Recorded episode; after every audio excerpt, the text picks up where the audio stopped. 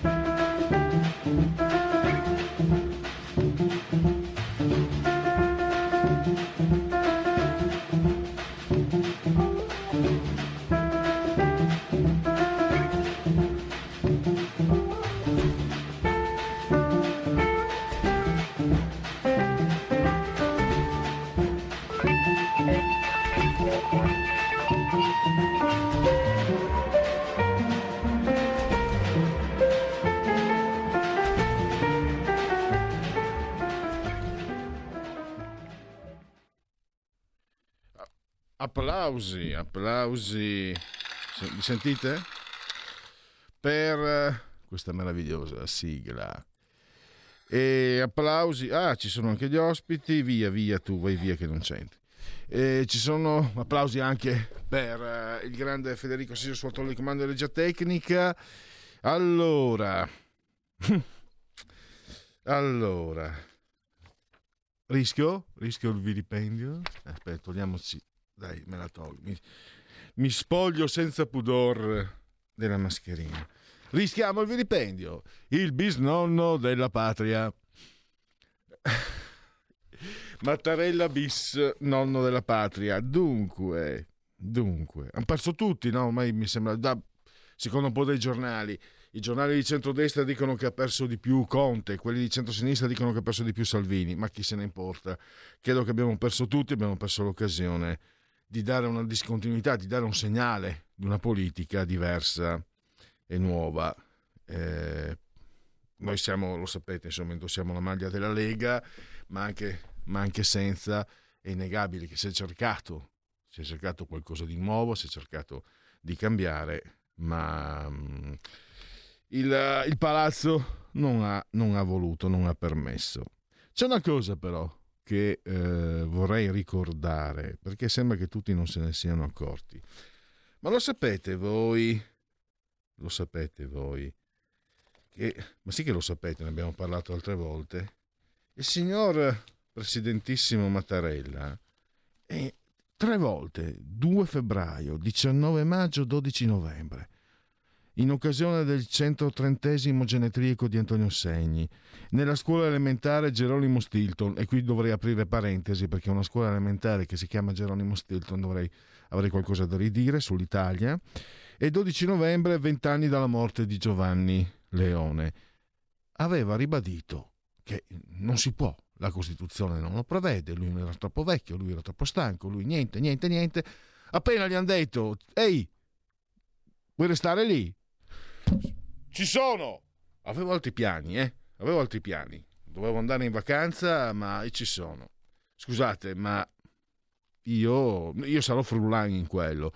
Questo tipo di atteggiamenti non, non sono il massimo della credibilità per una persona. In Friuli di solito così, ci sono ascoltatori friulani che possono smentirmi o confermare. Comunque noi parleremo quello, delle ripercussioni che ci saranno sul governo, parleremo dell'agenda di governo che dovrà ricominciare assolutamente con Pietro De Leo, l'inviato eh, di Radio Libertà, di, del Tempo e di Libero sulla strada quirinalizia.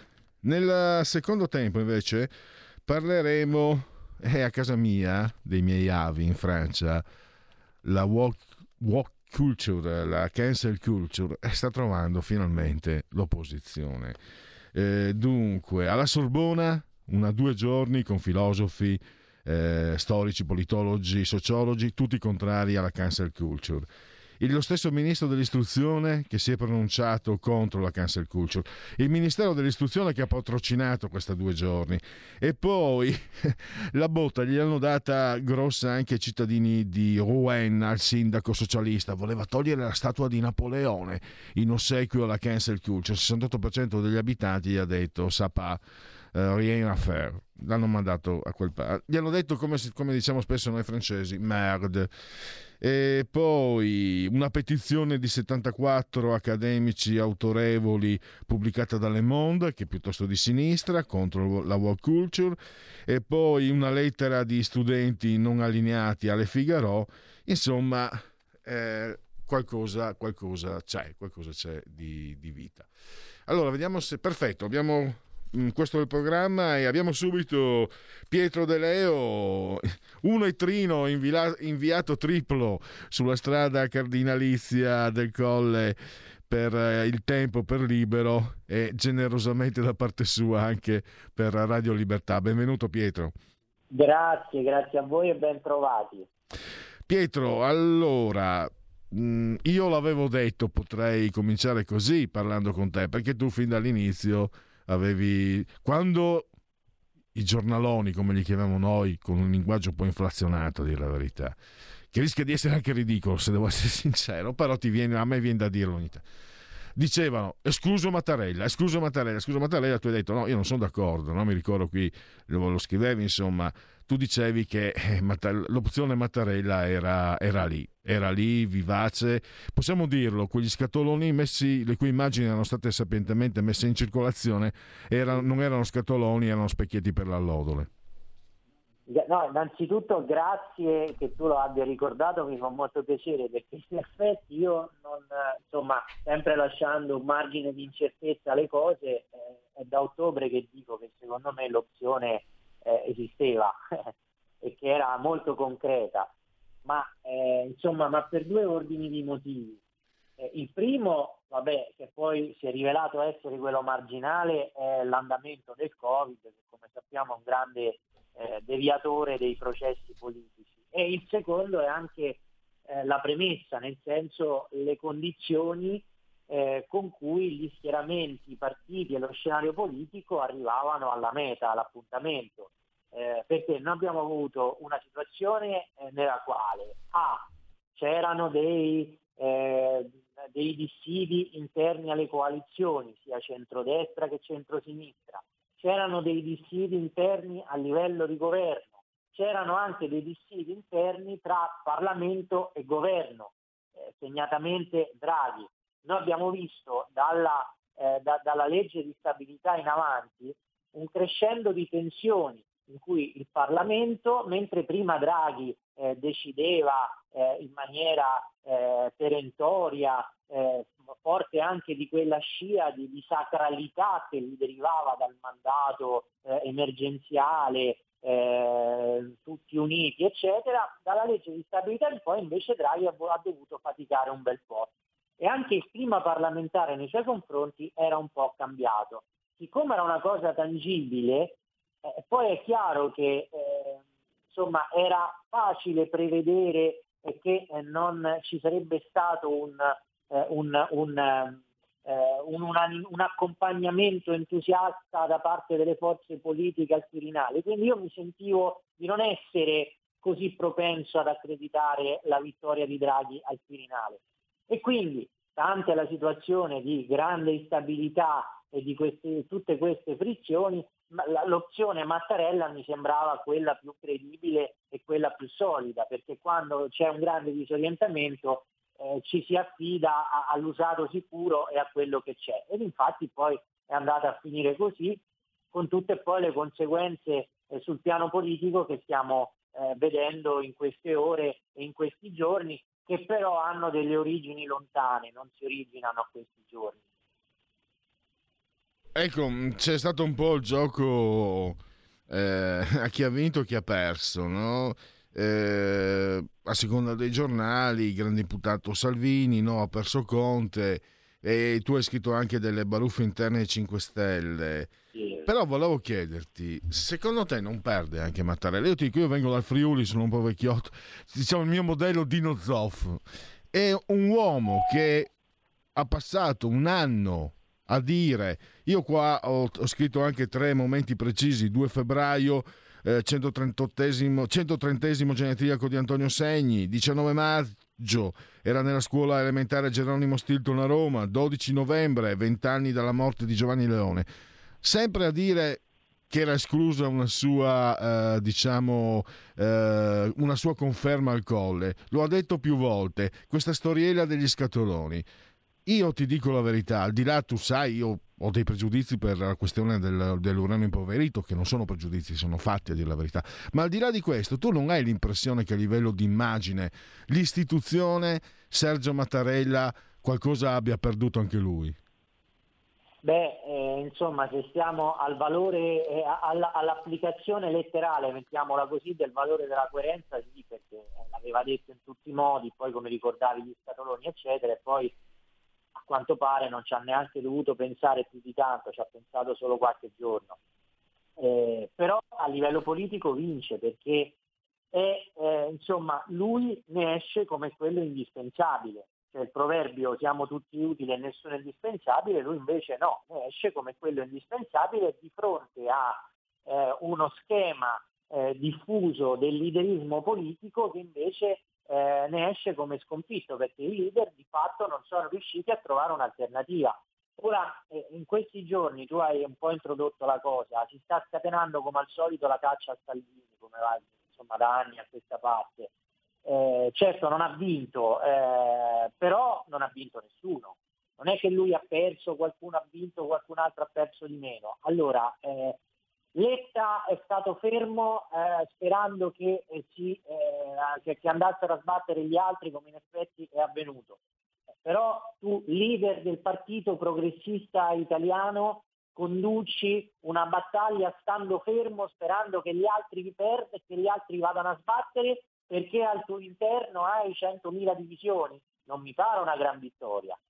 Poi hai eh, insomma, il centro che comunque si ritrova, sì, da un lato decisivo, ma da dall'altro lato non è riuscito ad imporre la propria figura che sarebbe stata Casini, il centrodestra che come vediamo è in piena sofferenza e, e anche il Movimento 5 Stelle dove volano gli stracci.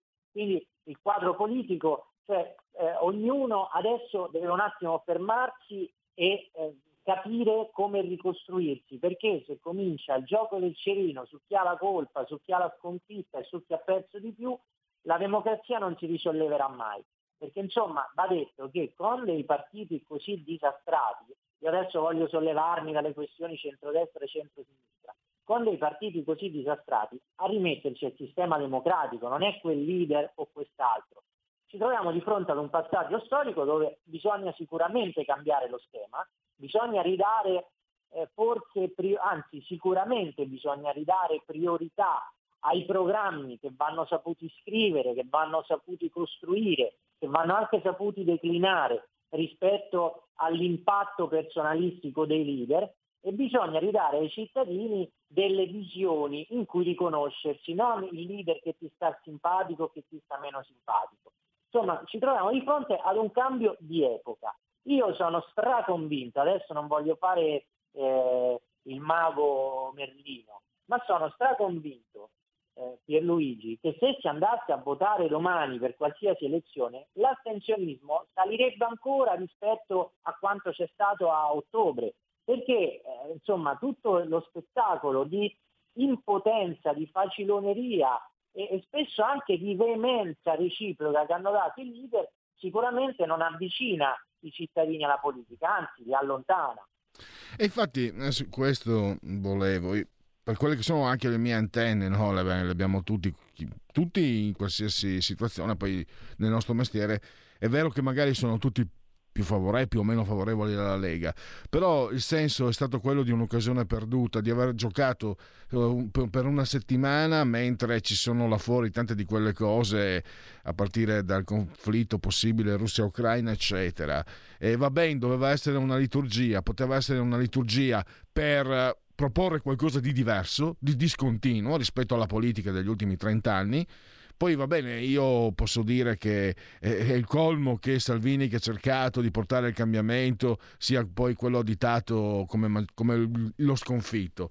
E, e, lì lo dico, se lo dico però è chiaro che se io sono di parte, lo penso ma sono di parte.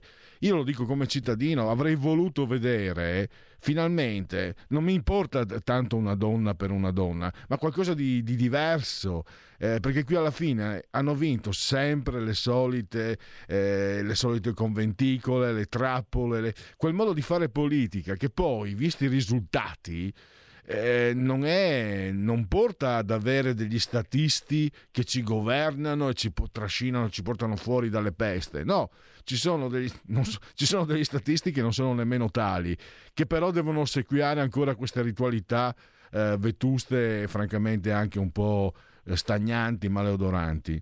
Questo, per questo dico che probabilmente hanno perso tutti e noi cittadini siamo molto delusi.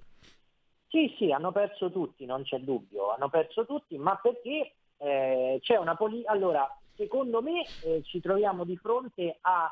Ora non voglio, non voglio essere ultimativo perché eh, andare troppo avanti con le, con, le, con le, previsioni, con le cose che uno immagina, poi si fanno sempre brutte figure. Vedasi il Toto Colle, quanti commentatori ha fatto fuori che erano convinti, ah Draghi, Draghi, Draghi, invece poi si è visto che è andata a finire. Eh, però eh, da quello che vedo, eh, insomma, potrebbe essere che allora noi abbiamo avuto la fase della prima Repubblica dove avuto, abbiamo avuto il primato dei partiti sui leader. E poi abbiamo avuto la seconda Repubblica fino ad oggi dove abbiamo avuto la proposta integrata con, que- con la proposta politica integrata nella, nella, nella, figura personale dei leader. Anzi, il leader in persona spesso in sé era una proposta politica. Ecco, ora potremmo essere di fronte ad un altro cambio eh, di paradigma, cioè eh, la, la, la figura, legare i partiti, legare i progetti politici alla figura, all'impegno personale del leader si sta dimostrando rischioso perché poi per mille motivi, vuoi perché c'è la tecnologia che rende tutto più veloce, vuoi perché c'è il rischio di esposizione, di ripetitività, le leadership durano poco, rischi che assieme ai, ai leader cadano anche i partiti. Ecco, invece probabilmente ora è forse arrivato il momento di far sì che i partiti innanzitutto si ricostruiscano come tali, quindi con delle strutture, e secondo me è anche il caso magari di ragionare sui finanziamenti pubblici, eh, ovviamente eh, con tutti i controlli del caso, ma la democrazia ha un costo e se quel costo è, è, è speso bene è, è un investimento per il futuro eh, insomma, dei partiti che abbiano la, eh, l'ambizione di essere epocali, di durare 50 anni, 60 anni, però per far questo devono avere delle visioni del mondo, mettersi lì, studiare, studiare i dati, vedere i trend demografici, eh, capire in che condizioni sta la scuola, andare oltre i tweet, i filmati, le cose momentanee, le ospitate in televisione, bisogna rimettersi veramente a studiare e fare delle proposte, poi da lì, insomma, tu, partito X, hai una visione X, ti allei con chi ci sta, con chi la condividi e da lì dai un riferimento ai vari settori della nostra società. Eh, le imprese, chi fa terzo settore, la scuola, gli studenti e da lì ti rendi riconoscibile, ma sulla base di un'idea, non solo e non soltanto sulla base e non esclusivamente sulla base di una persona, perché poi la persona per mille motivi o cambia mestiere o si stanca o come è accaduto a Renzi nel 2016 passa da essere il più simpatico del mondo al più antipatico del mondo. E, e poi non, non, non, è giusto né è salutare per il Paese eh, che eh, assieme ad una leadership con le persone che passano passino anche i progetti politici. I progetti politici devono continuare eh, a, al di là di chi li esprime. Anche, anche il fatto no, che, per esempio, se tanto mi dà tanto, la conferma di Sergio Mattarella mi fa vedere veramente allontanare nel tempo la possibilità di riforme, la possibilità di avere una repubblica presidenziale, non perché io sia innamorato del presidenzialismo, ma, che, ma perché credo che una, un rapporto di potere più diretto potrebbe portare più dinamismo e più efficacia nelle, nelle soluzioni politiche. Con Sergio Mattarella questo non, non, avverrà mai, chiaramente. Guarda, non è detto, perché comunque io vedo una certa, da questo punto di vista, vedo eh, delle, delle, consonanze, perché lo, lo, l'ha, detto, l'ha scritto stamattina Salvini sul giornale, lo dice la Meloni che aveva lanciato addirittura una petizione, anche Renzi stamattina sul Corriere della Sera torna sull'elezione diretta, anzi io direi che eh, lo spettacolo indecoroso che ha dato la politica in questi giorni, in queste settimane, con tutto il totonomi, con l'incaglio, eh, con l'immobilismo, abbiamo avuto un governo che è stato fermo praticamente due settimane in un momento cruciale tra guerre, caro bollette, inflazione e, e, e Covid. Insomma, tutto questo eh, potrebbe eh, innescare un sussulto per dire basta, mai più un altro scenario del genere, eh, facciamo sì che il Presidente sia scelto dal, dal, dal popolo. Però è chiaro che se tu innesti il presidenzialismo, eh, cominci a fare un percorso per una riforma presidenziale, devi cambiare profondamente la Costituzione, perché poi c'è anche tutto il discorso che ti si apre eh, sui poteri e sulle funzioni. Infatti, la giustizia, la scuola, eccetera. Ma adesso eh, siamo in conclusione, volevo riprendere anche il tuo articolo, quello del tempo. Ah, beh, una, una, battuta, tu ti sei occupato anche di quello che è accaduto all'interno dei 5 Stelle. Cosa, ti, cosa te ne pare? È la solita scaramuccia, poi magari Beppe Grillo fa una battuta e tutto si risolve o questa volta eh, la frattura è più profonda? No, la frattura è profonda perché si innescano eh, due, scena, due, dinamiche. La prima è eh, una divisione interna che loro si portano avanti da, da secoli, praticamente da, da, di, da diversi anni. La seconda è una leadership di Conte che non è mai decollata. Insomma, fare il leader in conto terzi, non è, già fare il leader è difficile se si parte da una storia interna. Fare il leader in conto terzi, in cui tu da fuori entri in una realtà che non è tua e dici adesso cambio lo statuto e faccio il leader, eh, francamente è comprensibile come sia molto difficile.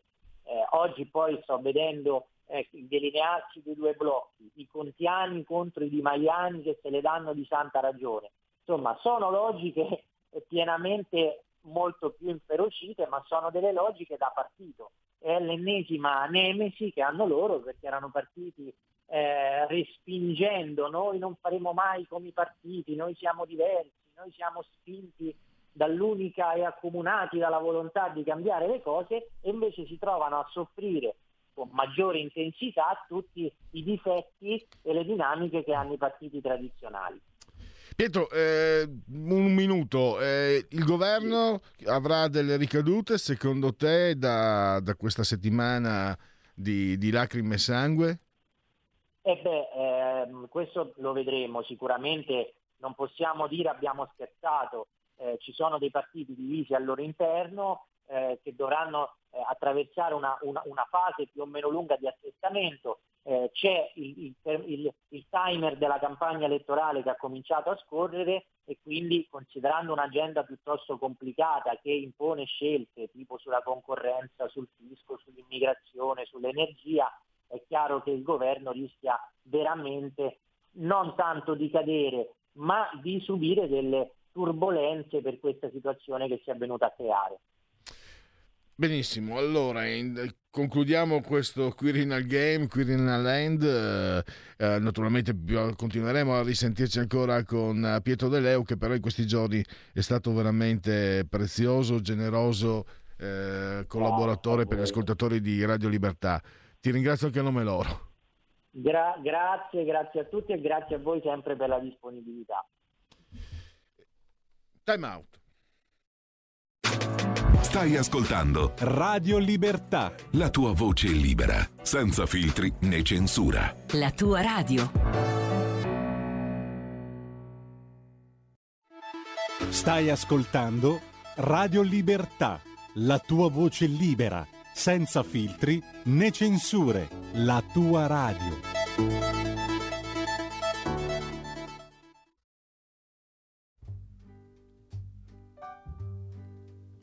Quando ero piccolo non stavo mica bene. Ero anche magrolino, avevo qualche allucinazione. E quando andavo a cena nel tinello con il tavolo di noce, ci sedevamo tutti e facevamo il segno della croce. Dopo un po' che li guardavo, mi si trasformavano. I gesti preparati, degli attori, attori consumati che dicono la battuta e ascoltano l'effetto. E io ero lì, come una comparsa, vivevo la commedia, anzi no, la farsa. E chissà perché, durante questa allucinazione, mi veniva sempre in mente una stranissima canzone. I borghesi sono tutti dei porci, più sono grassi, più sono lerci, più sono lerci e più c'hanno i migliori. I borghesi sono tutti. Quando ero piccolo non stavo mica bene. Ero anche molto magro. Avevo sempre qualche allucinazione.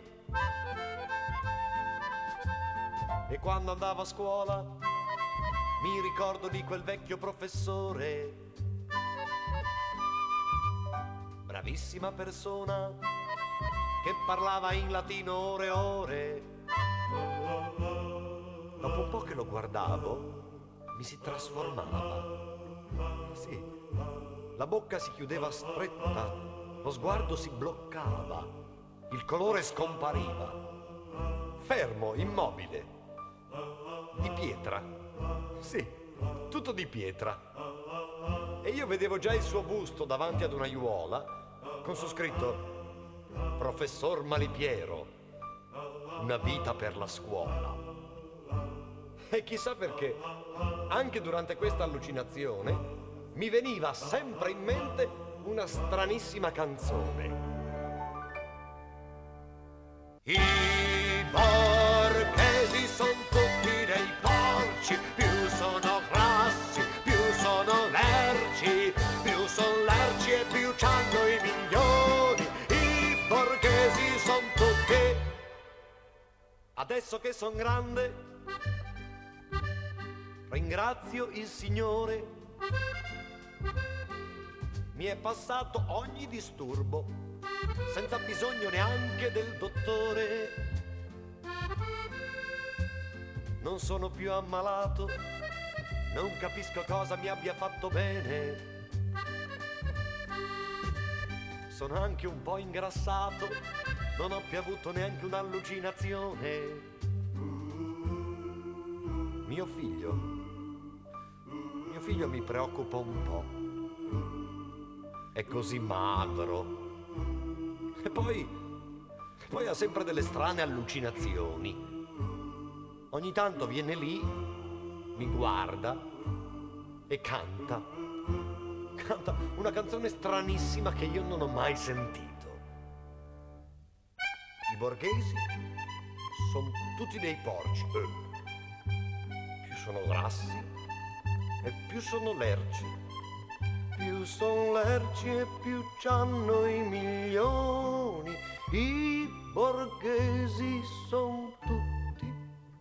Boh.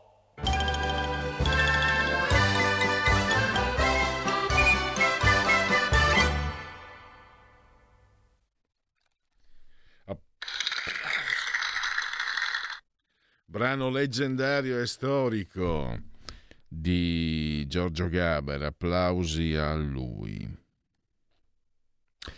Allora, senza volerlo, parlando, eh, Federico è, eh, si è reso autore, ha firmato l'editoriale, secondo me, più efficace, più sintetico ed efficace della settimana che abbiamo visto concludersi sabato. Io credo che quella frase una frase che esprime. La posso ripetere? Intanto sì, non è una parolaccia, non è. È una frase. Mi piace pensarla perché Federico è giovane, ha 26 anni, quindi. eh, anche ai miei tempi a 26 anni si era ancora giovani, quindi figurati adesso. Ha detto che messa in scena. Io credo che questo sia il sentimento comune che io ho afferrato personalmente per quelle che io ho chiamato le mie antenne, ma anch'io l'ho provato, che messa in scena. anche perché diceva Federico, ma anche Pietro De Leo che ne sa più lunga di me, insomma, era, era scontata la conferma di Mattarella, allora perché? Perché prenderci per, per il sedere in questa maniera? Signori, eh, ci sono problemi, c'è il PNRR, c'è eh, Draghi che deve fare le sue cose, eh, ci sono i Novax che rompono le scatole, c'è il virus, c'è Speranza che non ne azzecca una neanche per sbaglio. Eh, quindi adesso teniamo ancora Mattarella, c'è il fatto che il prossimo anno andremo alle elezioni e il Parlamento sarà completamente sconvolto, non tanto nella sua composizione, anche in quella sicuramente, ma nei numeri, perché c'è stato un referendum che ha che ha diciamo, sancito il taglio dei parlamentari e quindi eh, lascia, facciamo una... è un caso eccezionale, viviamo un caso... Ah, guardate, mi, mi viene in mente, grande detto stampa che sono, era anche facile dirlo, signori, sono state rinviate le Olimpiadi e i, gli europei di calcio. Scusate, è così tremendo se rinviamo la, l'elezione del Presidente della Repubblica? È così terribile? E penso che saremmo stati anche soddisfatti per essere stati trattati come cittadini maturi. Niente, pazienza. Allora, andiamo, andiamo avanti. Una chiamata. C'è una chiamata. Pronto? Sì, ciao Pierluigi, sono Marco, ciao. Milano. Ciao. Eh, ti volevo dire alcune cose.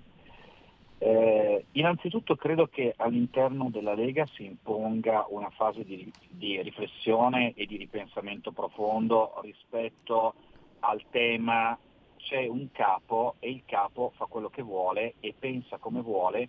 E allora eh, durante la settimana che si è appena conclusa eh, siamo passati dal Mattarella no sicuramente al punto che Salvini scherzando con altri leader del centrodestra diceva beh allora siamo tutti d'accordo, eh, potremmo scrivere eh, sulla nostra scheda no Mattarella. Siamo passati dal no Mattarella al meno male che c'è Mattarella. Ecco, io eh, trovo sinceramente che a questo punto eh, si imponga un tema di dignità politica.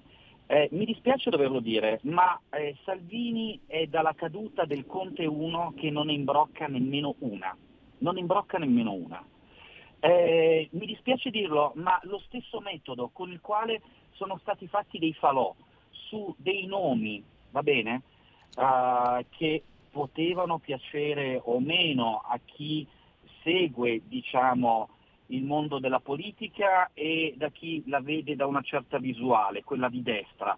Uh, francamente non è che la Casellati a me piacesse moltissimo, ma non ho trovato dignitoso bruciare la candidatura della seconda carica dello Stato nel modo eh, in cui Salvini l'ha bruciata, così come non ho trovato congruo eh, pensare anche solo per un attimo a votare Presidente della Repubblica una persona sicuramente capace, eh, un grande diplomatico come la Belloni semplicemente perché era donna, senza pensare che negli anni 60 e o 70 una proposta del genere con una persona che bene o male per il DIS maneggia alcuni dossier diciamo sensibili, beh, negli anni 60 o 70, per quanto io sia giovane, una proposta del genere avrebbe creato un vespaio di polemiche. E allora l'asse Salvini-Conte con addirittura Beppe Grillo che fa quel Twitter penoso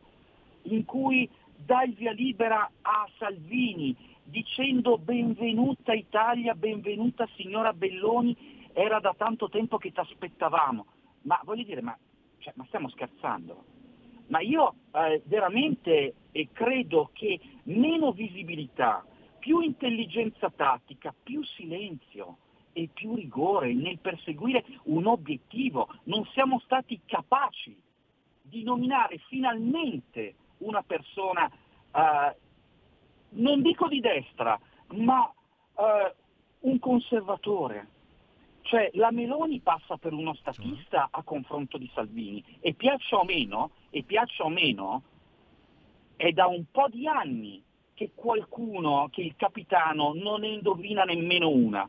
Allora quello che io non accetto è che si voglia far passare una sconfitta palese per una vittoria. Cioè è il meglio, Mattarella è il meglio. Il cambiare tutto per non cambiare niente.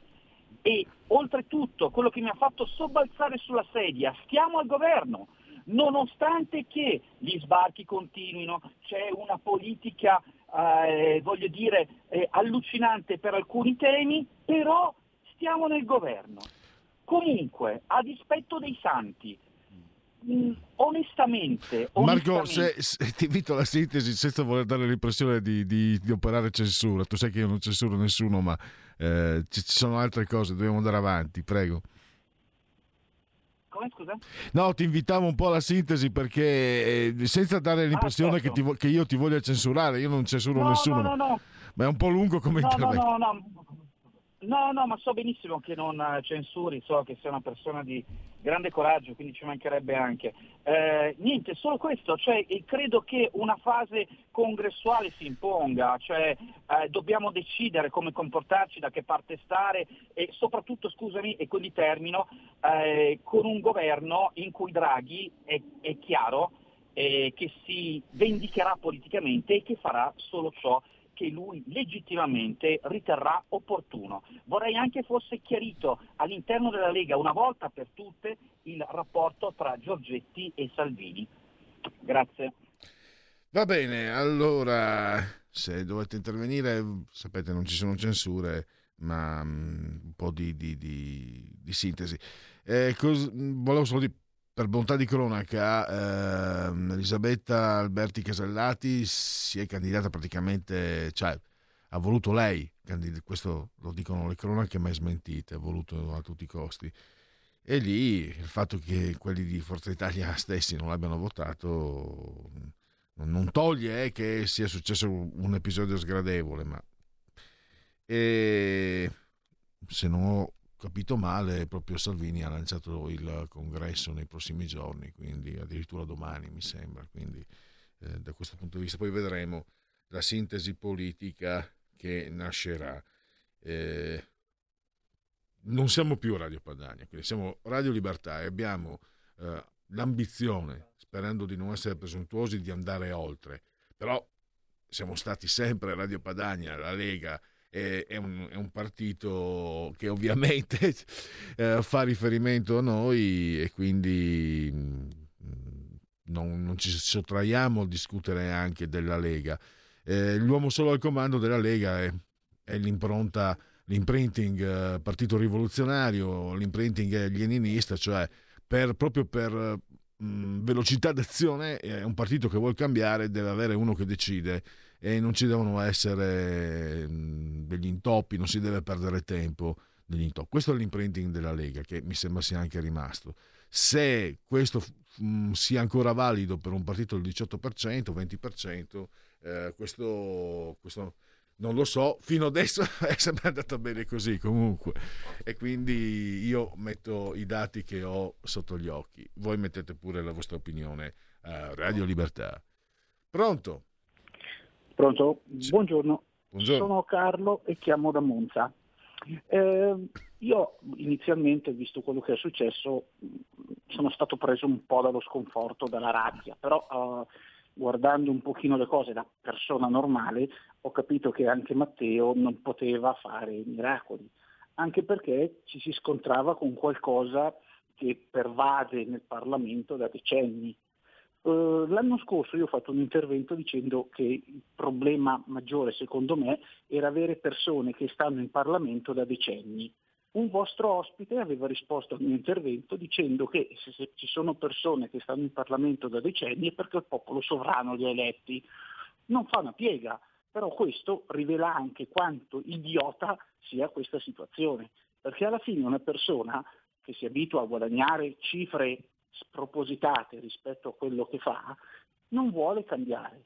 Perché normalmente uno che prende 10, 12, 15 mila euro al mese gli si va a dire no, adesso tu torni a casa tua a prenderne 1.500, 2.000, 2.500, gli girano un po' le scatole. E alla fine ognuno di quei mille eh, parlamentari che ci sono guarderà il proprio interesse i conti sono emersi in questi giorni, ne hanno parlato tanto, da qui a fine legislatura ballavano 200-250 mila euro. Ora, tutti sono bravi, tutti sono eccelsi nel proprio lavoro, stacanovisti, quello che vogliamo, però 250 mila euro in 10 mesi poche persone ci rinunciano ed è questo, serve un limite. La mia idea banalissima è questa, uno fa una legislatura, dopodiché se il tuo partito decide che tu sei bravissimo, ti ricandida, però quando ti ricandida sarà il partito a darti lo stipendio, raccogliendo fondi dei propri tesserati, facendo le feste, vendendo i gadget. Almeno così si fa una scrematura di chi fa politica per passione e chi la fa per proprio interesse. Grazie, tanti auguri. Grazie Carlo. Eh, io ho una proposta la sua, sentiamo se ce ne sono altre, mi sembrava di sì. C'era un'altra. Pronto? Sì, buonasera signor Pellegrini di Zetta. Buonasera. Allora, secondo me è troppo facile prendersela con Salvini. E volevo anche rispondere al primo ascoltatore, rispondo su Giorgia Meloni. Giorgia Meloni, diciamo ufficiale di complemento in attesa di arruolamento, io questo l'ho considerata. Si era proposta, se voi ricordate bene, tre obiettivi. Allora, tenere salda la coalizione, strappare i galloni di comandanti al rivale Salvini, imporre un candidato di destra. È riuscita ad ottenere solo un risultato, peraltro in negativo, degradare il nostro Salvini. Secondo me, signor Pellegrini, la politica è ricacciata nella retroguardia. La saluto, buonasera. Grazie anche mm, all'ascoltatrice, mm, credo che mi, mi rilascio a quello che diceva il signor Carlo. Io invece mm, non sono contrario magari anche a politici di professione, ma che funzionino e quindi che ci sia la possibilità di, di operare in una certa maniera, cioè un cambiamento sostanziale che poi faccia capire chi è più adatto a fare politica, chi è più adatto a fare il tecnico, eccetera, eccetera. Mi spiego con gli esempi perché altri qui non sono bravo a spiegarmi.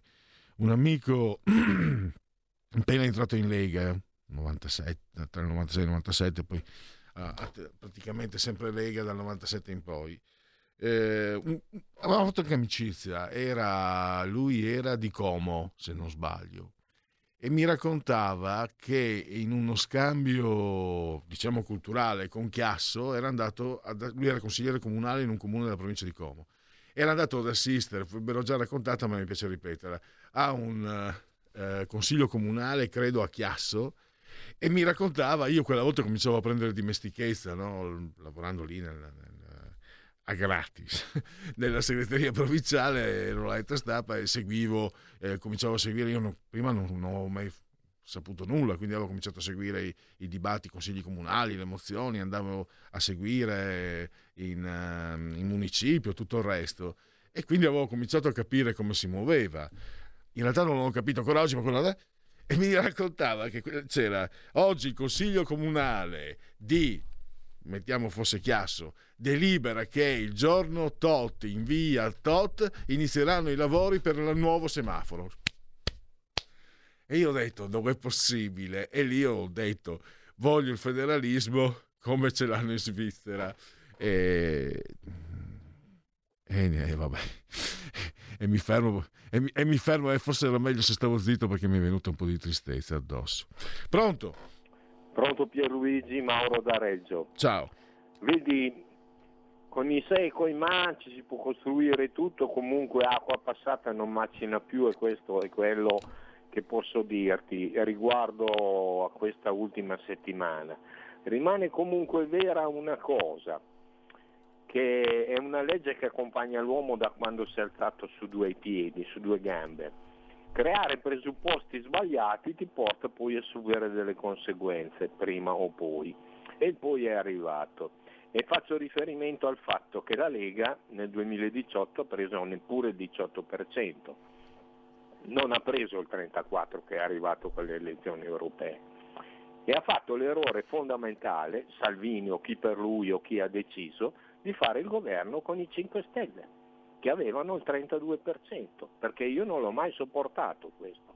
Ed effettivamente ci siamo portati verso questa, questo trascinamento di cose che eh, ci ha portato avanti avanti con questi che non sono altro che dei, dei, dei, briganti del sud perché la lotta al brigantaggio si vede che non ha funzionato e sono rimasti dei germi ancora. Rimane però un'altra cosa, anche perché io credo che gran parte ancora tuttora, tralasciando questa parte politica del potere, sia in mano alla magistratura. Mi pare che Salvini abbia un processo in corso.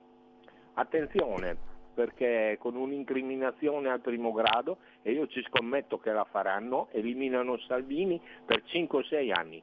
Poi gli verrà riconosciuto che non luogo a procedere tutto, però quello è il sistema migliore perché gli aspetta questo e adesso mm, attenzione perché forse si è fermato perché ha pensato sempre a questo. Grazie Mauro, andiamo, andiamo avanti allora con... Uh, allora, innanzitutto ehm, con, ricordandovi, scusate, eh, ricordandovi che questa è Radio Libertà, siete in simultanea con noi quando sono scoccate le 15.51. Eh, noi siamo il Grande Federico, sottoscritto sospesi a 220 metri sopra il livello del mare, temperature 23 gradi centigradi sopra lo zero interna, esterna invece 11,6. Dovrebbe essere il secondo giorno della merla, dovrebbe fare freddo e gelo, niente. 68% l'umidità, 1003.8 millibar. La pressione. Un abbraccio forte, forte, forte, forte alla signora Carmela, alla signora Angela, alla signora Clotilde. Loro ci seguono dall'elettrodomestico più amato, vale a dire il televisore, il canale 252 o 740 e poi ci potete seguire cullati dall'algido suono digitale della Radio DAB oppure su internet, YouTube, eh, il portale del quotidiano La Verità oppure ancora grazie alle applicazioni iOS Android ci potete seguire eh, ovunque voi siate con eh, il telefonino, smartphone, iPhone, tablet, mini tablet, iPad, mini iPad. Eh, Alexa, accendi Radio Libertà. Passaparola, ne saremo riconoscenti. Far TV, Smart Television. Sono arrivato quasi alla fine, il tutto nel decimo giorno di piovoso mese del calendario repubblicano per i gregoriani, mancano 334 giorni alla fine per tutti, è un lunedì lunis eh, 31 di gennaio, anno domini 2022 o 20 e 22. Questo mi permette anche di due telefonate addirittura. Oggi siete scatenati, quindi cosa, ma cosa avete oggi? La parola a voi, prego. Pierluigi? Sì, sono io. Sono io in diretta? Sì, sei in diretta. Ciao, sono Ciao. Giorgio Gallarate. Ciao. Sono una tua vecchia conoscenza, ci siamo già sentiti parecchie volte. Senti, ma di cosa cam- parliamo di cambiamento? Di cosa cianciamo? Alla finanza internazionale fa un grande piacere venire a portarsi via 80-90 miliardi di euro all'anno di interessi da una nazione che sicuramente non li manderà mai in default, nel senso che avrà sempre da pagare questi 80-90 miliardi di interessi. E quindi quando noi ci indebitiamo di più verso di loro, nei loro confronti, loro si fregano soltanto le mani, perché sanno che quei soldi ce l'hanno, sono sicuri nelle nostre banche, nei nostri beni immobili. Poi, quando in una eh, famiglia su 10 persone sette vogliono andare al mare a spaparanzarsi e tre vogliono andare in montagna a scarpinare, ma secondo te, visto che c'è la democrazia, vinceranno i sette che vogliono andare a spaparanzarsi al sole o i tre che vogliono andare a scarpinare con gli scarponi in montagna? Questa è una nazione che non si è ancora resa conto che quei tre meglio quei tre non si sono ancora resi conto, che per risolvere la situazione devono divorziare da quella famiglia, perché in quella famiglia i tre che permettono agli altri di andare a spaparanzarsi al sole continueranno a lasciarglielo fare e loro continueranno a scarpinare non in montagna, ma in pianura, ma nei confronti e per il vantaggio degli altri. Quindi di cosa che parliamo? Quelli che sono a Roma non fanno altro che chiudere il cerchio e portare um, a compimento quelli che sono gli obiettivi della finanza internazionale, che poi sono anche rappresentati in parte dall'Europa, eccetera, eccetera, e di quelli che sono gli altri sette che vanno al mare a spaparanzarsi al sole a spese dei tre che scarpinano con gli scarponi. Di cos'è che parliamo di cambiamenti? Va bene così? E purtroppo questi sono in maggioranza, in minoranza sono i tre che scarpinano. Ciao. Grazie Giorgio. Ancora una telefonata, pronto? Eccolo qua. Eccoci, ma che avevi tu oggi? Eh? Radio Manzoni. Eh, sì, eh, sì, eh, Radio Manzoni libera. Eh, allora, senti, una considerazione. Salvini, la Meloni e escludo, escludo Forza Italia, sono riusciti a fargli fare la figura del ciculatè. La figura del ciculatè. Non so se sai il milanese.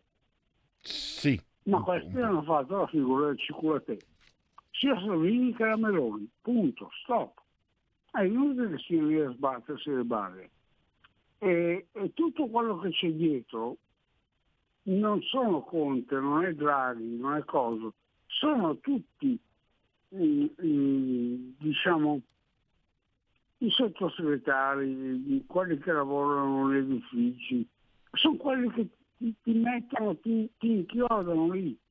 E loro hanno fatto questa figura qua. E ci sono cascati in pieno, i cascati in pieno. Ciao. Ciao anche a Manzoni, un'altra telefonata. Pronto? Pronto, buonasera da Michele Caruso a lei, al parter eh, del tuo eh, No, no, sono solo io. Sono, sono solo io. Sì, sì, sono solo io, non c'è nessun parterre. Prego, ah. prego. Dunque, vorrei imperniare il mio intervento esprimendo la mia opinione in merito alle come nella nemesi storica del Gattopardo, Tommaso Lampedusa, che si è tornato in maniera prima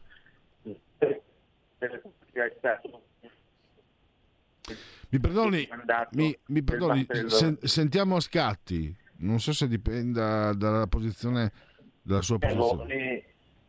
La vista a cui aveva in un primo tempo rinunciato.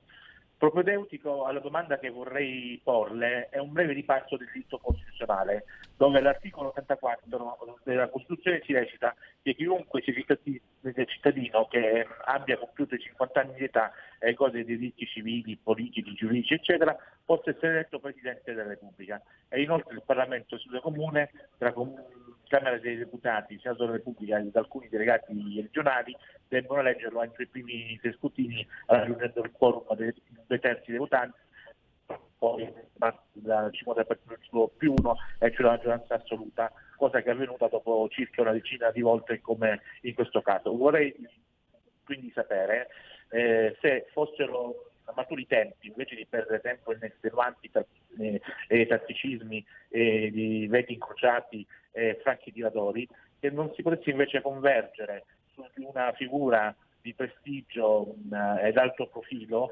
nonché altrettanto integerrima in quanto a rigore morale specie di virtù, che si potesse palesare in una donna o perché no anche in un omosessuale dichiarato. E con questo la ringrazio e la risentirci a presto magari eh, abbiamo, cioè, magari per carità, non è che Sergio Mattarella eh, sia. Mm, diciamo che le cose sono andate diversamente e, e sicuramente per quanto mi riguarda credo che ci sarebbero molti omosessuali che sarebbero in grado di fare il Presidente della Repubblica molto meglio di tanti eterosessuali, anche perché francamente non credo che il valore di una persona eh, sia collegabile alle sue opzioni, alle sue scelte sessuali, non me ne può importare di meno di solito, insomma. Anche se non è che quando io dico che sono contro gli omofobi, eh, non è che parlo a caso. Immagino, so, ho lavorato in fabbrica, ho lavorato in fabbrica, so che non, non posso dire in fabbrica non ho conosciuto, sapete perché non ho conosciuto omosessuali? per loro fortuna ne ho conosciuti, perché se si fossero rivelati quando ero in fabbrica, sto parlando di 35 anni fa, sarebbero stati, non da me, da me no, anzi sarebbero stati difesi, ma dalla gran parte di quelli che erano lì, mi ricordo anche uno che veniva dalla CGL, li avrebbero massacrati, gli avrebbero reso la vita impossibile. E quindi se adesso un omosessuale dice scusate ma mi avete fatto la vita impossibile, vorrei un po' qualcosa eh, in cambio, questo, questo si può capire, poi bisogna bisogna stare attenti a non passare dall'altra parte, a non, a non, essere, a non diventare da torturati a torturatori. Vabbè, O è le 16. Pausa. Tutte le domeniche, dalle ore 15, la più bella musica di sempre, in compagnia di Gabriella Monti. Mi ritorni in mente, tutte le domeniche, dalle ore 15. Così mi distraggo un po'. La tua radio.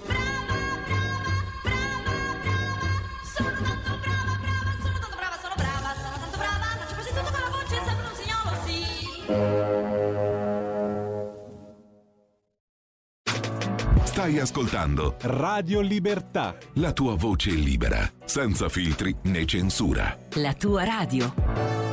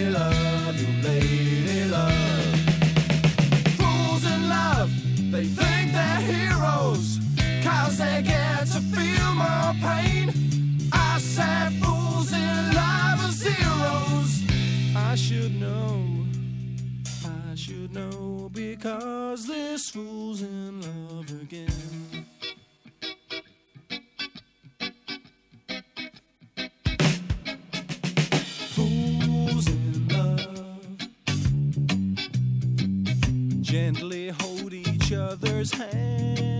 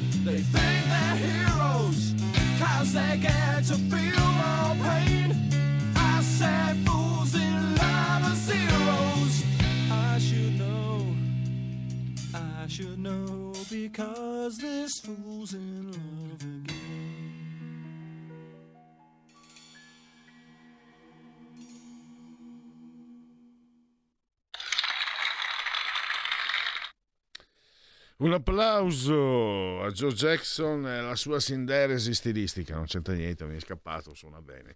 Abbiamo ancora, um, abbiamo ancora gente al telefono, esseri umani, persone, le voci, la voce umana, la, la wow man. Oddio, adesso non mi ricordo neanche più le pronunce francesi, sono perduto. Salvatemi, la parola a voi. Pronto? Eh, pronto, ciao. Ciao. Eh, senti, io chiamo dal Veneto, e mi chiamo Max. Eh, tra due mesi circa, due mesi e mezzo, si voterà mh, comune di Padova e Verona e quindi lo stiamo regalando al PD in effetti, quindi ringrazieranno che gli regaliamo due comuni del Veneto dove in genere non perdiamo mai. E poi il prossimo anno gli regaliamo la Lombardia, ovviamente poi perdiamo anche le elezioni politiche, poi perderemo il Friuli e tra tre anni perdiamo il Veneto e poi perdiamo in tutte le province, regioni, comuni, rioni di tutta Italia.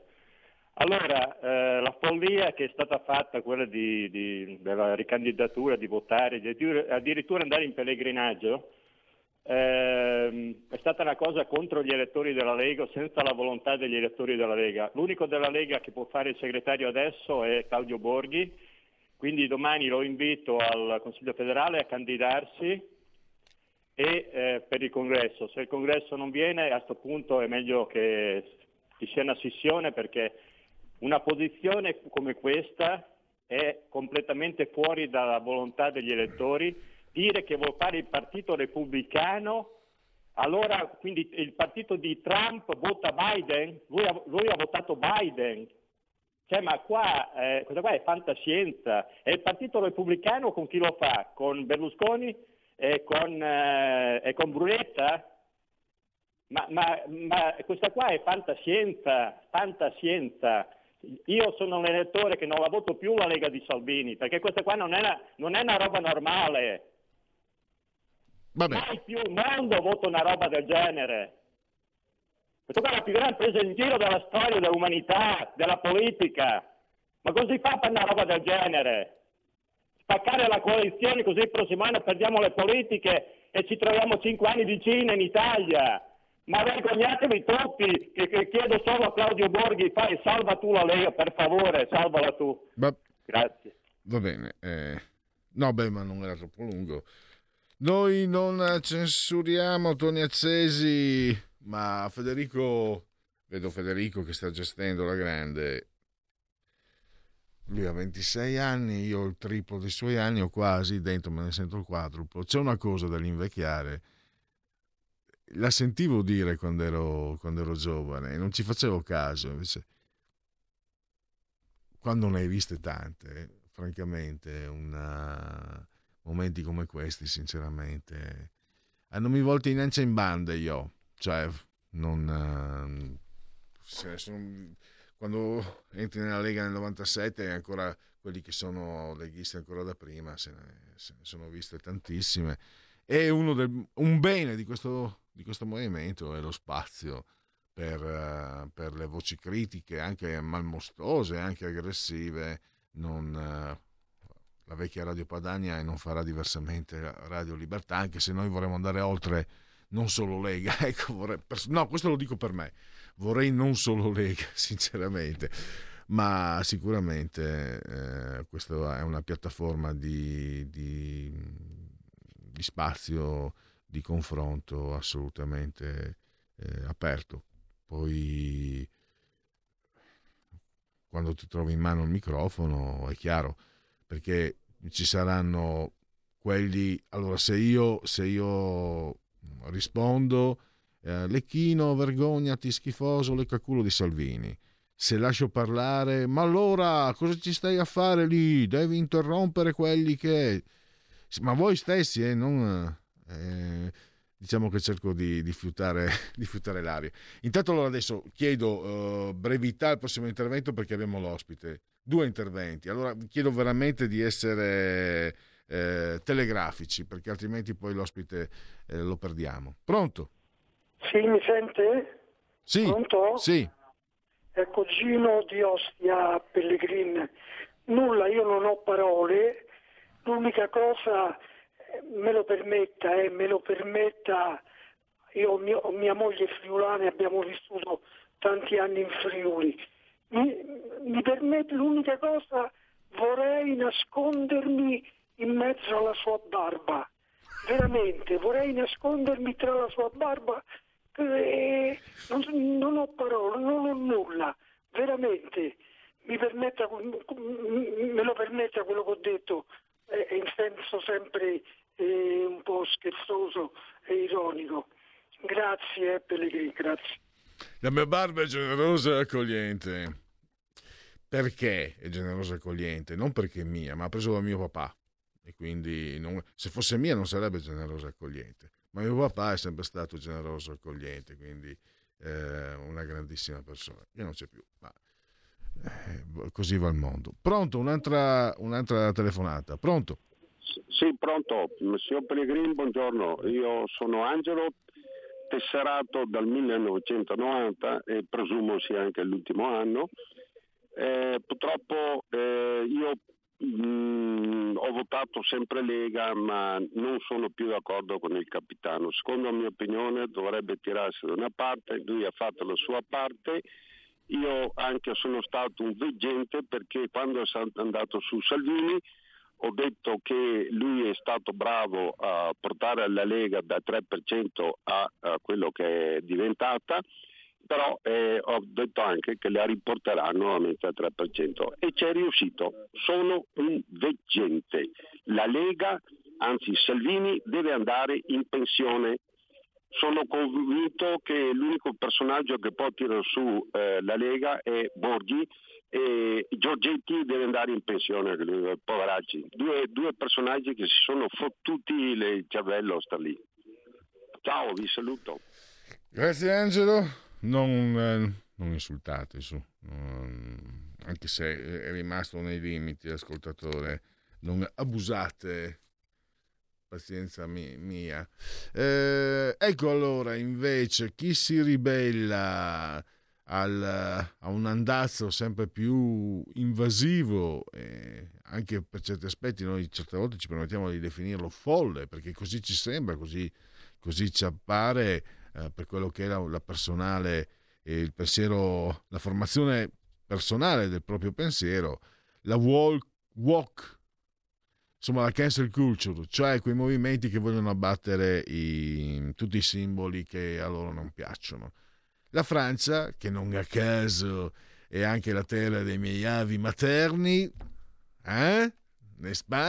Ecco, in Francia finalmente si sta uh, muovendo. In Francia si stanno ribellando e si stanno ribellando anche esponenti della cultura del pensiero, quello che è importante perché vuol dire confrontarsi ad armi pari, perché questo woke, questo politically correct vorrebbe essere, pretende di essere una forma di espressione culturale, intellettuale, che a rispondere siano gli intellettuali non non omologati diventa molto importante, ma non perché sono non perché intellettuali in quanto tale, ma perché finalmente la, il certame, la disfida può avvenire su un campo, diciamo, eh, di, di, abbastanza equità.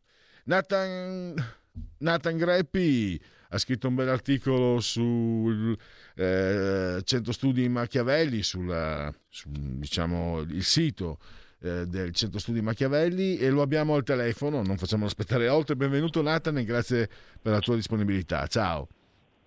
Ciao Pierluigi, grazie a te di avermi invitato. Allora, io invito anche a entrare, se non l'avete fatto è gratis, quindi ringraziate anche il Centro Studi Machiavelli, perché eh, Nathan ha fatto un bel resoconto eh, punto per punto di cosa sta succedendo appunto contro la WOC, questa svegliatevi di sinistra politically correct che vuole abbattere i, i monumenti. In Francia si stanno muovendo. Eh, quali sono i segnali più significativi, eh, Nathan? Beh, innanzitutto c'è una il fatto che la popolazione tendenzialmente non è d'accordo Infatti, per fare un esempio, a, a Rouen quel, il mese scorso il sindaco socialista ha cercato di rimuovere dalla piazza centrale del paese una statua di Napoleone che si trovava lì dal 1865 per spostarla in periferia perché non la voleva nel, nel, nel centro, ma ha dovuto rinunciare perché uh, se, quando i suoi cittadini, concittadini sono stati chiamati a rispondere a un sondaggio se lo ritenessero giusto o sbagliato uh, spostare la statua, e al 68% si sono opposti a, a, alla rimozione. Poi un'altra, eh, ma la cosa grossa è che la, la, la, reazione principale adesso sta avvenendo nelle università, il che è importante perché le università sono i, i principali, chiamiamoli così, focolai di questa corrente di pensiero che è favorevole all'abbattimento delle statue. Alla Sorbona tra il 7 e l'8 gennaio è stata organizzata una due giorni promossa dall'associazione Observatoire du Decolonialismo, l'osservatorio del decolonialismo. Il pensiero decoloniale è quello che vede eh, i paesi occidentali come la Francia e il Regno Unito come colpevoli di tutto ciò che avviene di male nelle loro colonie e questo è il pensiero in sintesi e che quindi il, l'uomo bianco occidentale è la causa di tutti i mali del terzo mondo. E, e, l'osservatorio del decolonialismo, che invece è un'associazione contraria a questa corrente di pensiero, ha organizzato questo incontro di filosofi, storici, storici, sociologi che si sono espressi contro le derive del, del politicamente corretto del decolonialismo L'evento è addirittura stato patrocinato dal Ministero dell'Istruzione e ha avuto un totale di eh, circa 1200-1300 iscritti, però solo 140 hanno potuto seguire dal vivo per via delle regole anti-Covid. Il, um, eh, l'evento inoltre un'altra reazione è avvenuta anche da parte degli studenti, di una parte degli studenti, che il 4 gennaio diversi studenti hanno firmato sul quotidiano Le Figaro una lettera aperta eh, in cui deploravano, cito testualmente, la censura ufficiale ufficiosa onnipresente nelle nostre scuole da parte di alcuni studenti, associazioni e professori dell'amministrazione. E hanno voluto anche un altro della cancel culture e di questo nuovo spirito, di questo nuova corrente di pensiero che secondo loro sta minando la libertà di pensiero e di espressione nelle università. Questa cosa avviene dopo che probabilmente dopo che eh, ci sono, si sono accumulate varie eh, tensioni eh, dovute al fatto che ad esempio il, eh, l'UNEF, che è la principale organizzazione studentesca francese, eh, è emerso l'anno scorso che loro organizzano delle riunioni non miste, riunioni non miste nel senso che queste riunioni chi è non a chi è bianco non è permesso di parlare, fanno parlare solo gli, chi appartiene a delle minoranze etniche, perché secondo loro eh, i bianchi sarebbero intrinsecamente razzisti. Questa eh, posizione è stata criticata sia da associazioni studentesche di centro, centrodestra, sia anche dalle associazioni studentesche ebraiche come l'UE, e JF, perché eh, anche gli ebrei sono stati come dei, ide, etichettati come del gruppo bianco dominante, nonostante per ironia della sorte proprio in Francia la maggior parte degli ebrei hanno origini nordafricane, in più in Francia molti di loro hanno subito episodi di razzismo e antisemitismo sulla propria pelle molto pesanti. Lì ci sono state eh, le aggressioni, le minacce contro gli ebrei in Francia, da, soprattutto da parte di musulmani, sono all'ordine del giorno. Poi non dimentichiamo che nel 2017 e nel 2018 due anziane ebrei, Sarah Halimi e Mireille Knoll, sono state addirittura assassinate in, in casa loro. Eh, quindi mettere gli ebrei come gruppo dominante non discriminato in, Francia è un po' una, una grossa contraddizione per usare un eufemismo.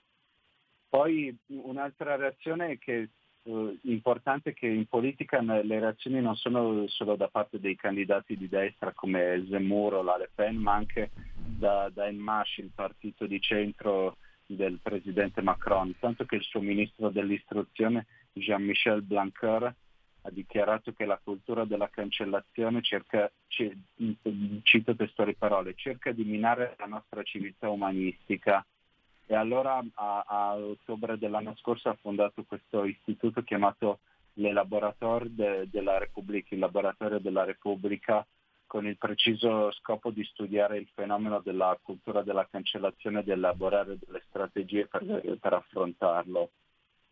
Mm tu anche individui, eh, diciamo, la stai già mm, elencando, le motivazioni, le cause, no? Cioè questo è l'effetto eh, di, di, una situazione non solo politica ma anche culturale francese che vede comunque da Deulbeck eccetera da, da eh, intellettuali non di sinistra ma con autorevolezza, ma popolari se si può usare un termine, e questo forse eh, rende un boccone più duro da masticare eh, quello francese per i portatori del, del politicamente corretto, no? Questo, e anche la questione politica, perché anche mi sembra nell'entourage dello stesso presidente uscente Macron ci siano stati, insomma, il ministro è suo e il ministro si è pronunciato contro. Pensa a un ministro, pensa a un ministro eh, in Italia che si pronunciasse contro la cancel culture eh, sarebbe massacrato da,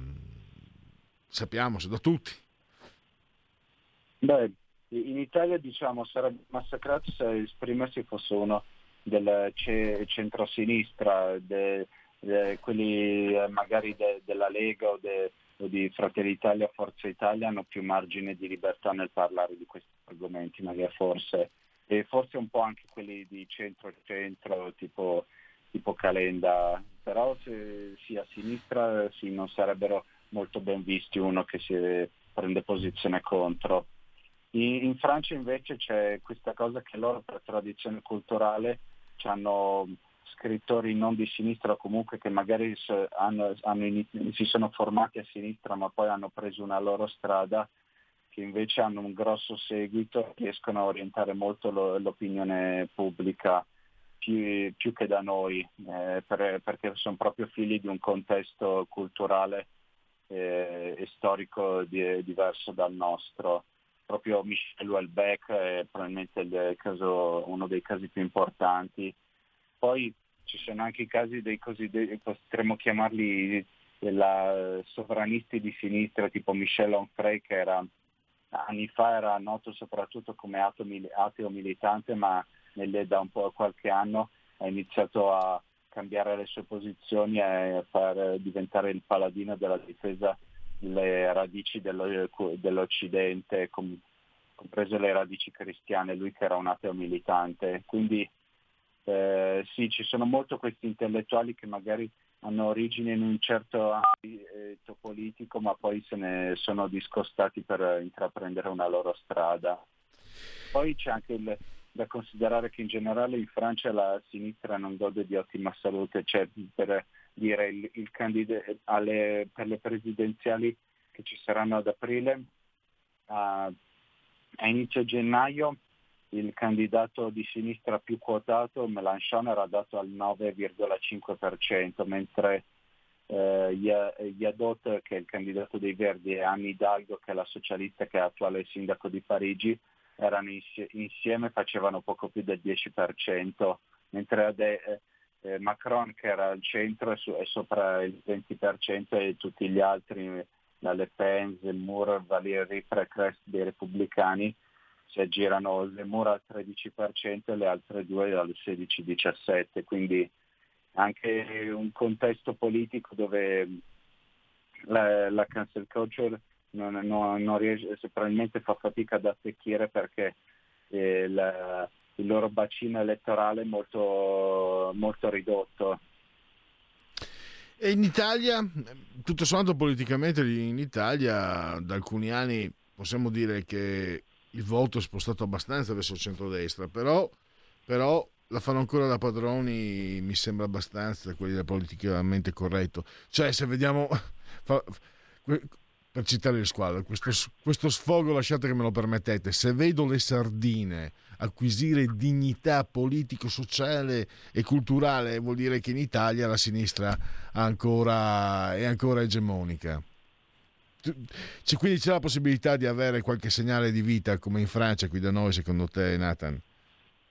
Beh, secondo me in Italia comunque in generale il politicamente corretto non è così forte come può essere nei paesi anglosassoni.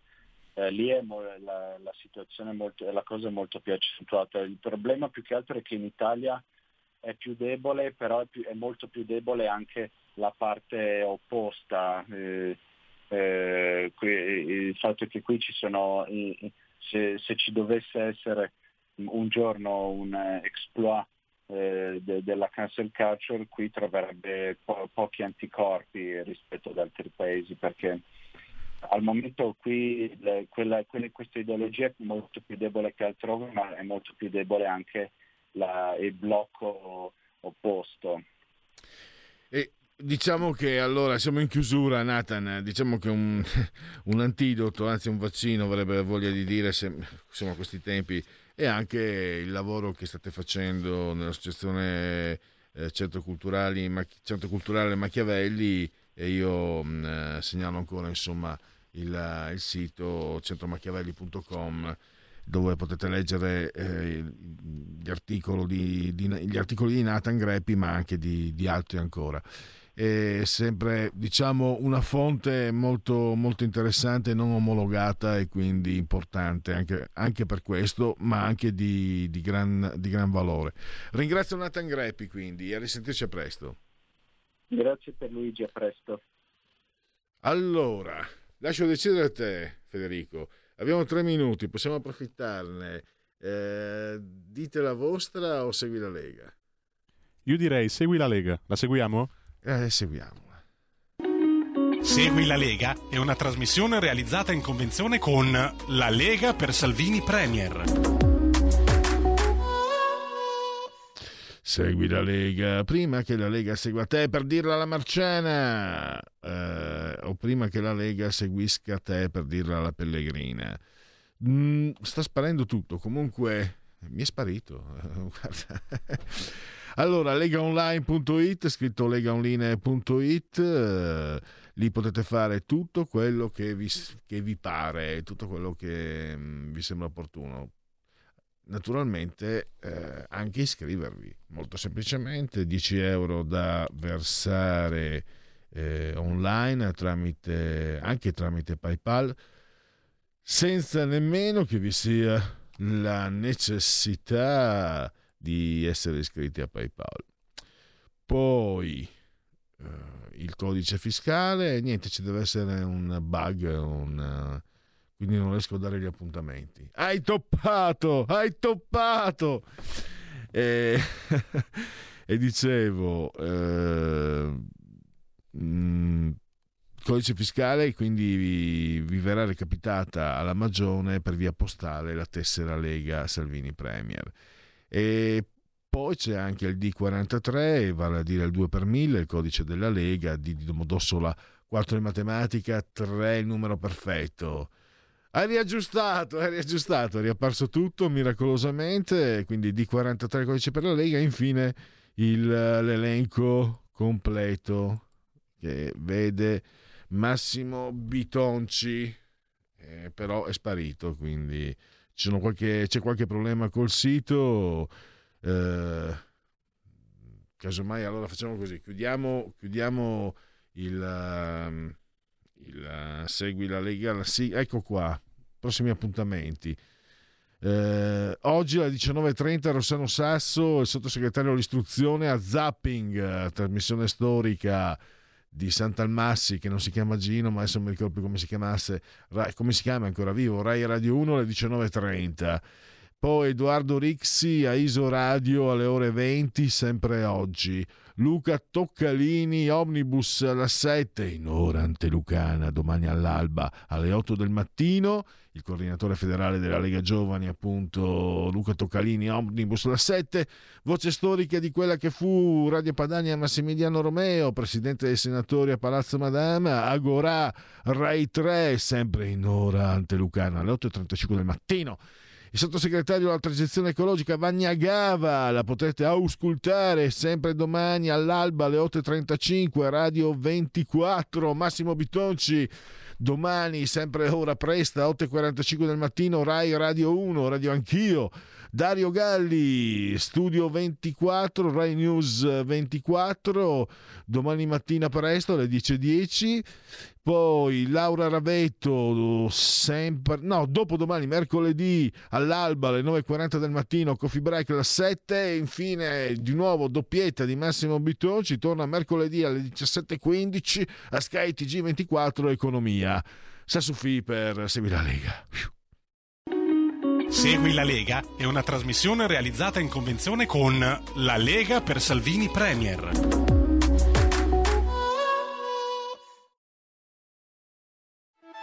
Stai ascoltando Radio Libertà, la tua voce libera, senza filtri né censure, la tua radio.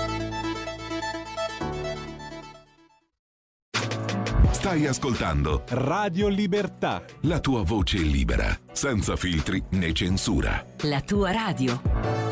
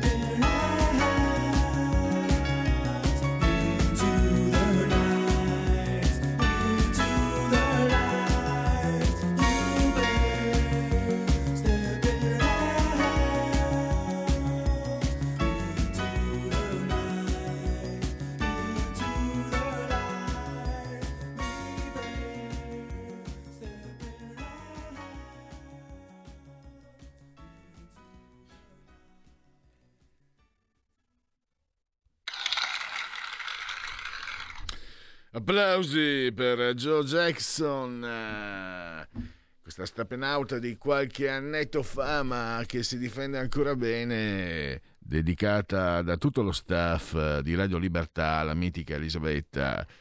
Applausi anche per lei che ci sta ascoltando. Andiamo avanti, qui ci sono molti, molti messaggi e ci sono anche mm, delle rubriche da evadere. Io direi a questo punto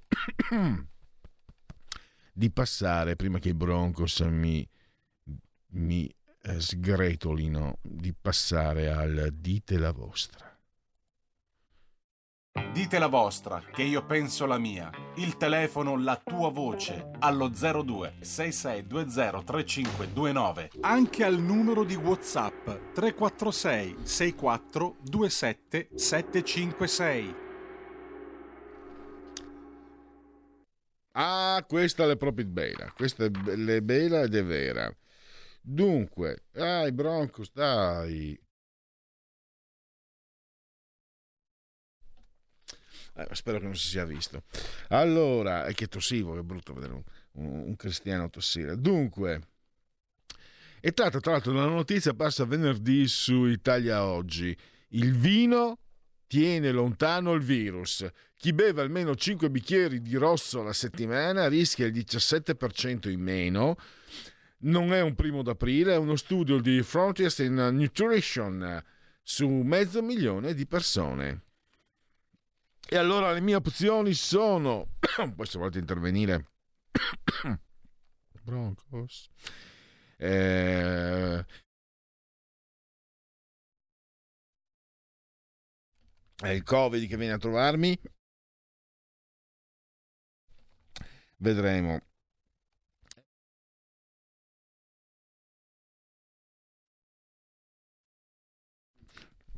È il freddo allora, c'è il tema libero, chiedo scusa, questo impasse. 5 bicchieri eh, riducono 5 bicchieri alla settimana riducono il rischio di Covid 17%, del 17%. Allora, A, evviva la variante Barbera. B, ma se invece di berne 5 alla settimana uno ne beve 5 al giorno, il rischio è azzerato?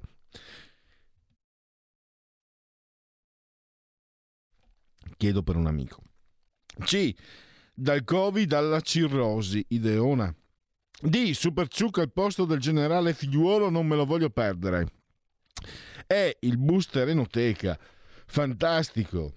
F. Quindi gli astemi prenderanno il posto dei Novax. G. Cin cin, salute, è proprio vero. H. Mentre vi beate con pinzillachere da beoni, i poveri migranti giacciono confusi nelle stive dei barconi ONG. Guardate mica che Beppe Caccia vado a fare lo cameriero. C'è già una telefonata, pronto? Pronto, mi sente signor Pellegrini? Sì, la, se- la sento. Io la sento molto lontano. Comunque volevo dire anch'io la mia.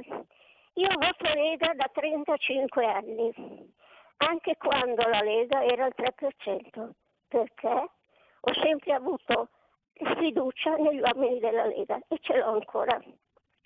I nemici veri della Lega sono certi leghisti che non riescono a capire quello che sta facendo Salvini. Allora, i leghisti veri voteranno sempre Salvini. E poi un'altra cosa, il danno che hanno fatto i centristi è spaventoso. Oggi avremmo la Casellati Presidente della Repubblica. Ora se la prendono solo con Salvini. Grazie, viva Salvini. Gra- grazie, un'altra telefonata, pronto? Pronto, buongiorno sua immensità, buongiorno. Eccomi qua. Allora, Guarda, volta, ne, ho, ne ho trovato uno che è andato Eh. a fare denuncia in questura, solo che era evaso. Era talmente ubriaco e è successo qui in Italia. Ah sì, l'ho letto anch'io, è vero, è vero. Eh, quello lì è già più facile da recuperare, dai, che già qua in Italia gli altri dobbiamo venire bisogna, qua. bisogna che facciamo il club. Prego, prego, a te la Allora, parola.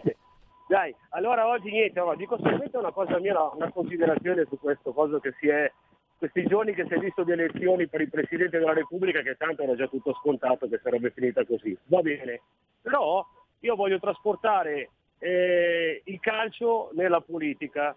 Tu sai bene che il calcio, noi in Italia, siamo sempre lì che gli ultimi minuti di recupero dobbiamo cercare la qualificazione centrale l'obiettivo. E qua è stata la stessa cosa, perché i candidati che hanno messo lì il centro-destra potevano già partire, siccome si sapeva già da un bel pezzo, almeno l'anno scorso, sei mesi fa, e facevi un po' di trattative, in maniera che arrivavi pronto e preciso a proporre i nomi e c'era già sotto anche delle trattative prima. Però hanno fatto così, ne hanno bruciati in 5 minuti, in due giorni e vabbè. Teniamoci Mattarella ancora per un annetto sicuro, poi vedremo, no? Speriamo che cambierà veramente qualcosa, ma ho paura di no. Sua immensità la saluto, buona serata e mi stia bene. Eh? E da Juventino ti dico forza Inter. Ciao. Uh, ah, gesti apotropaici, dolorosissimi gesti apotropaici, terrificanti gesti apotropaici causati eh, da questa da questa gufata terrificante. Va bene. Eh, seriamente, invece, le parole di, di Francesco eh, l'idea sì che magari fra un anno o due si possa comunque rivedere, però non so se perché Mattarella aveva fatto trapelare che lui si sarebbe fermato però per fare tutti i sette anni, non per fare come Napolitano. Vabbè, allora leggo i vostri WhatsApp.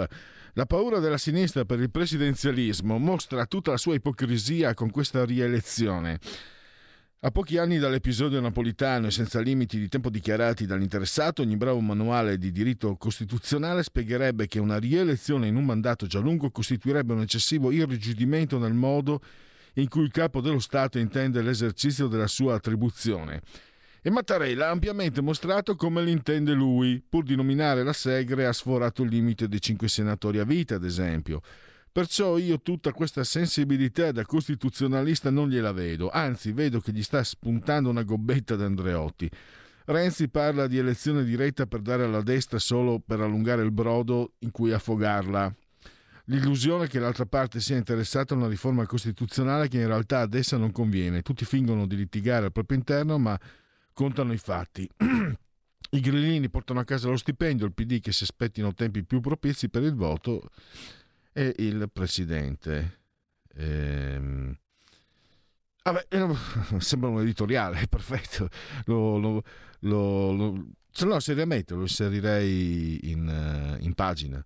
Eh, non so, non, non, c'è la firma, comunque mi sembra eh, molto molto sapido.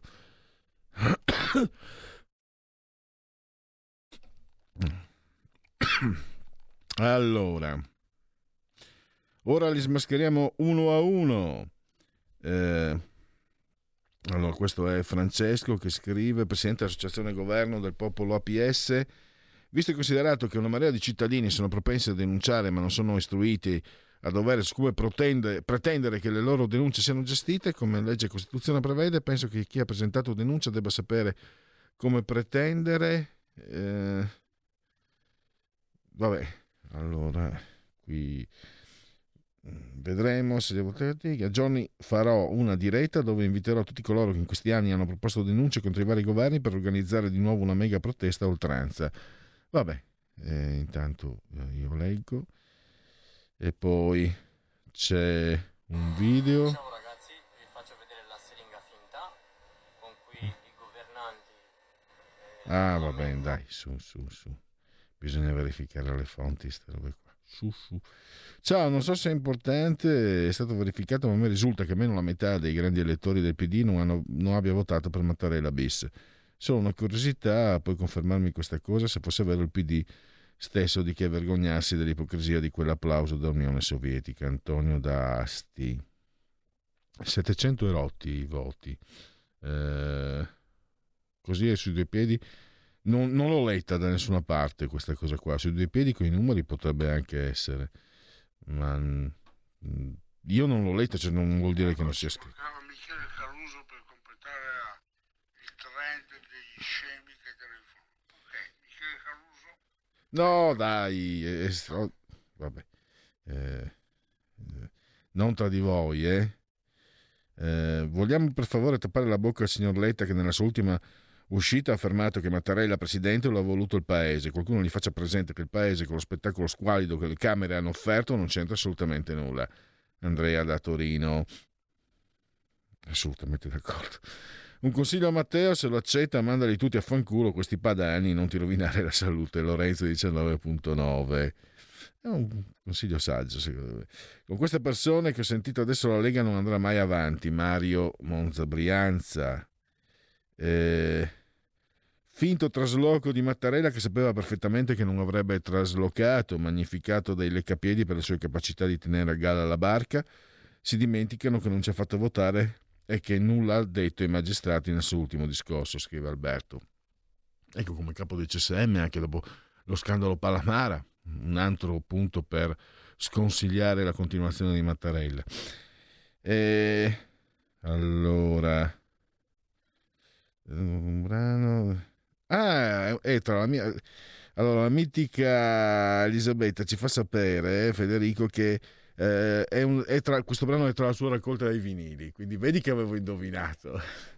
Io sapevo, sapevo beh comunque è anche facile perché francamente dicevo proprio Federico ehm, che questo brano credo anche adesso abbia, abbia una, una, sua capacità seduttiva, una sua fascinazione, è molto molto bello anche adesso. Eh, allora, Maurizio che scrive, deve essere chiaro che si può perdere in una battaglia politica, ma errore grave di come abbiamo partecipato senza nessuna programmazione, nonostante il tempo a disposizione come Milano e Roma, le regionali da tre anni perdiamo tutti gli appuntamenti. Inadeguati dirigenti e Salvini è contento per gli italiani. Vergogna, scrive Maurizio. Allora, qui c'è un'infilata. Scritto il 20 gennaio, staremo a vedere, ma per me Salvini ci prepara un altro boccone amaro da giustificare. Vedremo. Eh, io l'avevo detto, scrive Maurizio, cioè non lo scrive. Questo è ricordare il suo post di qualche giorno fa. Posso dire ridicola la lettera del poi di Salvini, ma ne parleremo nelle sezioni quando aperte è permesso di discutere. Le direzioni in Lega vanno fatte prima e non dopo gli appuntamenti. Eh, posso dire ridicola la lettera... No, questa è la ripetizione. È stato bravo Salvini a portare la Lega al 30% come Grillo, eh, proprio come Grillo che ha fatto eh, persino di più in percentuale, ma la cultura politica è altro. Il 3 novembre ho inviato bonifico di Euro 100 ma non ho ancora ricevuto la tessera. Mi arriverà. eh, beh, qui in pubblico non posso dire il tuo indirizzo, segnalerò. Eh, dico poi ai tecnici di girarlo in direzione in amministrazione, cioè dove gestiscono. Forse per me te la, te la farei avere, Maurizio, ma eh, non dipende da me. Tieni presente che anche i nostri onorevoli leghisti sanno che non saranno rieletti e devono pagare il nuovo mutuo casa. Maurizio. Allora, vediamo. No, ce n'è ancora. Non si può controllare il voto con l'estensione o la velocità di scrivere il nome, ma sulla scheda Aldo da Falcone. Eh, andiamo. E andiamo. Allora, eh. le rubriche le ho, fatte, le ho finite tutte, le esaurite ed esaudite, no? Mancano i genetriaci. Mancano i genetriaci, sì, mancano, no, mi ricordavo, ma diciamo quelle obbligatorie, manca solo il uh, qui Parlamento, il qui Parlamento. Eh, eh, ecco, allora avremo per qui Parlamento 5 minuti con il parlamentare Lucentini. Eh, vi ricordo la, che vige, è in vigore, è aperta, spalancata, generosa e e affamata la campagna abbonamenti. Perché abbonarsi a Radio Libertà? Innanzitutto, chi si abbona a Radio Libertà campa oltre cent'anni? Meditate, gente, meditate. E poi fatti sentire, abbonati a Radio Libertà per sostenere la tua radio, per partecipare in prima persona ai tuoi programmi preferiti. Abbonati a Radio Libertà, è facile, economico, democratico. Si va sul sito, dai, sei radiolibertà.net il banner sostienici e quindi abbonati. allora. E allora qui senza vi risparmio anche perché è tardi la pappardella, che però è una pappardella sensata, cioè vi esponevo cosa ci ha portato anche questo, ad approdare questa scelta di, di rinnovare la campagna abbonamenti, eccetera.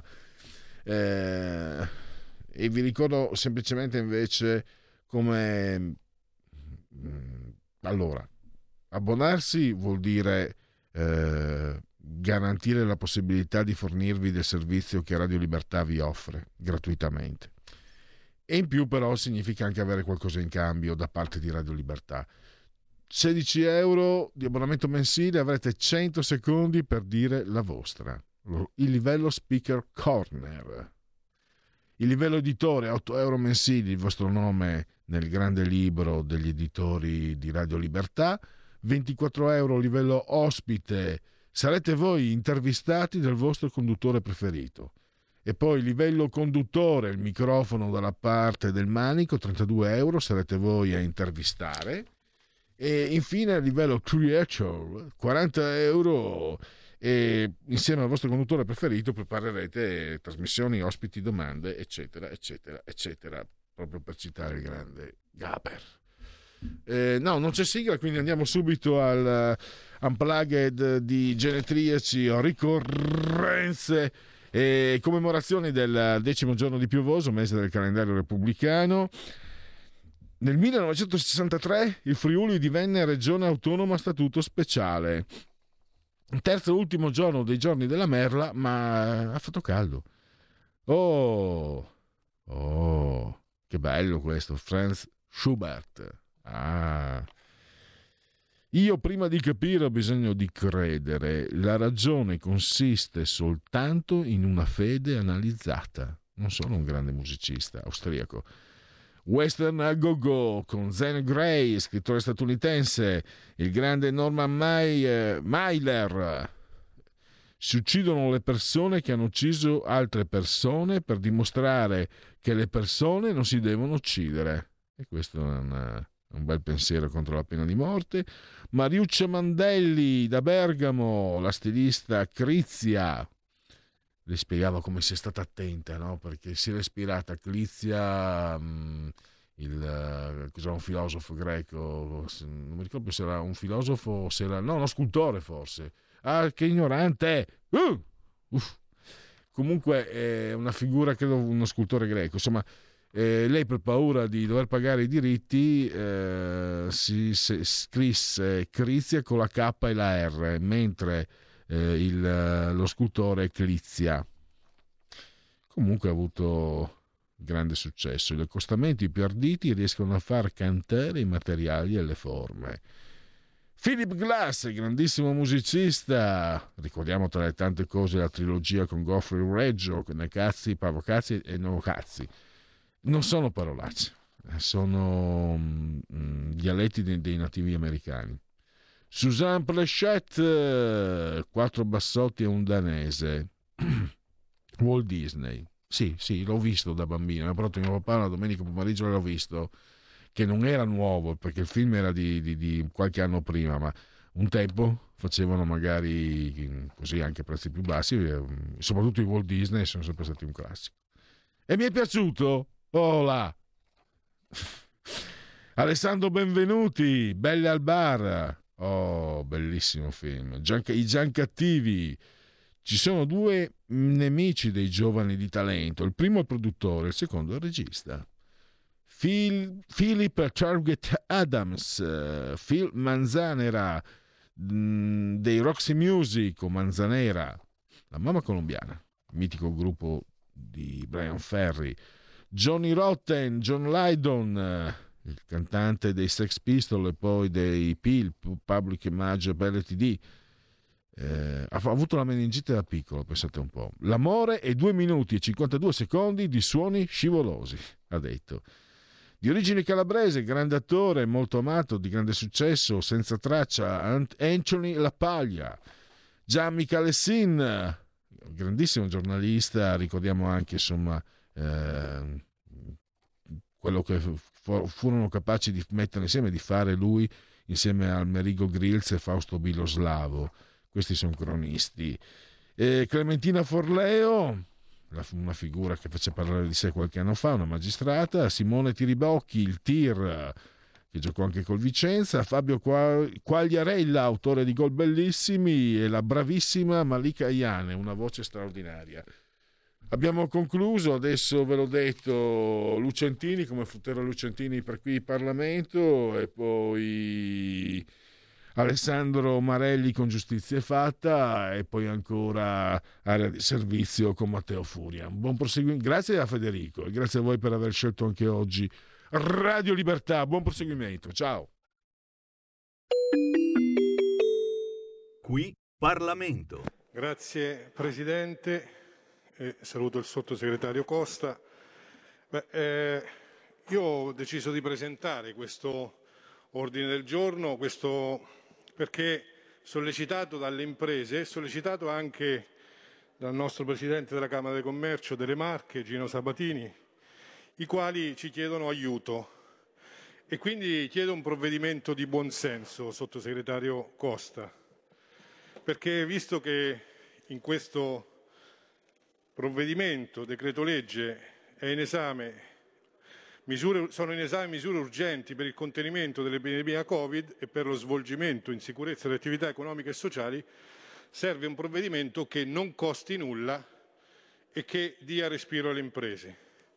In tali ambiti appare indispensabile l'adozione di una misura allo Stato non prevista dai provvedimenti varati dal Governo per agevolare e rendere concretamente possibile anche ai soggetti vaccinati con doppia dose Sputnik l'ingresso nel Paese e la partecipazione ad alcuni eventi, fiere, manifestazioni che sono programmati per i quali la disciplina normativa vigente richiede il possesso obbligatorio delle certificazioni verdi Covid-19. Un intervento in questo senso risulta fondamentale, sottosegretario, in particolare tra l'altro al fine di consentire ai buyer russi di poter partecipare agli eventi che soprattutto nel settore della moda si stanno svolgendo e si svolgeranno da qui ai prossimi mesi, ai prossimi giorni. C'è stato il Pitti di Firenze e il Pitti di Firenze, che parliamo di moda, era deserto, non c'erano compratori russi. Ci sarà eh, la fiera di Riva del Garda, ci sarà il MICAM di Milano e ci sarà la settimana della moda. Quindi la presenza dei buyer russi è estremamente importante e nel settore della moda vorrei solo ricordare che Cuba oltre 80 miliardi e garantisce il 12,5% dell'occupazione dell'industria manifatturiera. Vede, la cosa che non riusciamo a capire è perché chi entra in San Marino gli viene riconosciuto con il vaccino Sputnik, viene riconosciuto valido.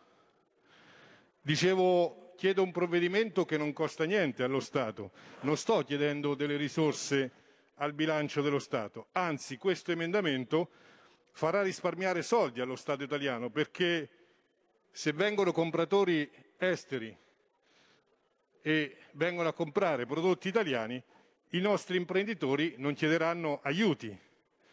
Allora il controsenso, il controsenso è tutto italiano perché da una parte il governo cerca disperatamente di trovare fondi per aiutare le imprese e da una parte non gli permettiamo di eh, trattare, di potersi confrontare con un mercato fondamentale. Quindi le chiedo, sottosegretario, di intervenire presso il Ministero, il Ministro Speranza, perché senza questi buyer, che poi non sono solo russi, sono tutti quelli che hanno utilizzato il vaccino Sputnik, sarà la morte di tante imprese manifatturiere, quindi non solo del mio paese Montegranaro che è centro calzaturiero, non solo quelli del distretto della calzatura, del distretto del cappello, ma proprio del settore moda in generale e quindi non solo quelle marchigiane. Vede, come deputato di maggioranza non mi sognerei mai di presentare un ordine del giorno strumentale se questo provvedimento non fosse strettamente necessario. E le dico anche che ci sono, vero, delle circolari che normano ci sono dei pass cosiddetti business, sottosegretario, che però sono troppo corti. Io so che lei è una persona molto di buonsenso, pratica, lo è stato, stato già detto qui da qualche mio collega, quindi le chiedo la disponibilità anche di confrontarsi con queste categorie, con la Camera di Commercio, con le varie Camere di Commercio e anche con le imprese di categorie, perché hanno bisogno velocemente, già le prime fiere ci saranno a febbraio e a marzo e quindi non possiamo permetterci di ritardare altro tempo. Grazie della sua disponibilità. Qui Parlamento. Avete ascoltato il punto politico.